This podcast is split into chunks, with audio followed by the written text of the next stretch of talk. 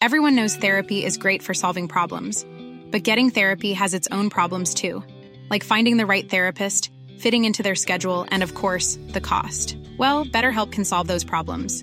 It's totally online and built around your schedule. It's surprisingly affordable too. Connect with a credentialed therapist by phone, video, or online chat, all from the comfort of your home.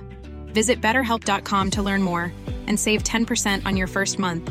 That's BetterHelp H E L P. Heraldo Podcast, un lugar para tus oídos. Noticias del Heraldo de México.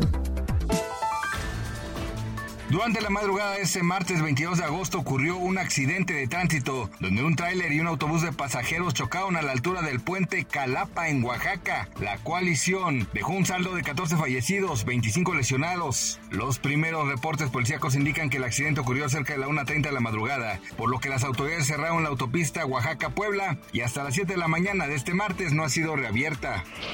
La noche de este lunes 21 de agosto se registró un desbordamiento de una presa en la alcaldía Álvaro Obregón debido a las intensas lluvias. Esto ocasionó la caída de un puente peatonal, además de dejar varias casas y autos bajo el agua. Autoridades locales aseguran que no hubo personas lesionadas durante las afectaciones. Sin embargo, la mañana de este martes 22 de agosto, la Secretaría de Gestión Integral de Riesgos y Protección Civil de la Ciudad de México decidió emitir una alerta roja para las alcaldías de Álvaro Obregón y Coajimalpa. Ocho personas, entre ellas seis niños, quedaron atrapadas en un teleférico al norte de Pakistán. El vehículo quedó parado debido a que uno de los cables se rompió, por lo que ya no pudo continuar avanzando, quedando a una altura de 270 metros. Dos helicópteros militares se trasladaron al lugar de los hechos para comenzar el rescate.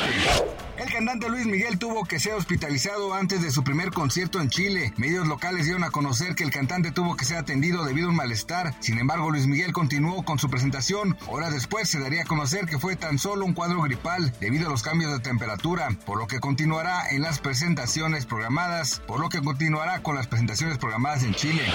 Gracias por les informó José Alberto García. Noticias del Heraldo de México.